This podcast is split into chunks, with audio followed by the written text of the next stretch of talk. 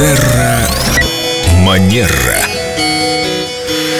Снова о манерах. Здравствуйте, Виктория. Доброе утро. Приятно Доброе вас утро. видеть и слышать. Тема гости. Разные компании с разными мировоззрениями. Ну вот просто Монтеки, Капулетти. Как их помирить? Что? Ну, для меня это просто актуально. У меня очень много знакомых и друзей из абсолютно разных кругов и разных компаний. Но Из разных конфессий еще. все, и это тоже есть. И все они мне очень близки. Но меня волнует вопрос, сойдутся ли они между собой? И что делать, если не сойдутся? И как их свести вообще? Что делать, если не сойдутся, я понимаю, полицию вызывать, но а, вот стоит ли заваривать эту кашу? Денис, очень уместный вопрос, потому что если мы говорим о том, что мы как хозяины или как хозяйка приглашаем к себе в гости друзей, гостей, коллег, то в первую очередь наша задача продумать компанию так, чтобы всем в этой компании было между собой комфортно и приятно.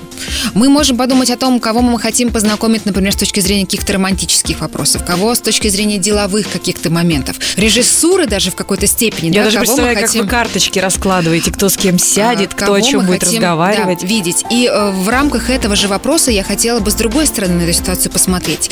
Если уж так случилось, что вы как гость пришли куда-то в какой-то дом и понимаете, что э, не всех, например, вы здесь рады видеть, ваша ответственность как гости, то есть когда вы принимаете приглашение прийти кому-то в дом в гости, вы берете на себя обязательство быть хорошим гостем. А что это значит? Это значит, что даже если вдруг что-то пошло не так, то вы держите лицо. И вы никаким образом не демонстрируете, что, например, этот э, господин вам по какой-то причине неприятен. Так все-таки, может тогда не смешивать компании? Конечно, не смешивать, Не безусловно. Вот, вот что я хотел ус- услышать. А то получается, что день рождения или Новый год не справить без э, э, штата устроителей мероприятия, режиссеров, сценаристов. Нет, э, ты что? Нет, это ведь всем- хозяин. Это хозяин объединяет в себе эту роль, э, э, глядя на тех людей, кого он хотел бы пригласить, и понимая, а будет ли, скажем так, господину Н с господину К вместе с собой приятно, комфортно? Не будет ли у нас какой-то дуэли? Какой-то стресс для хозяина. Ну а что господин Н не обидится потом на хозяина за то, что господина К позвали,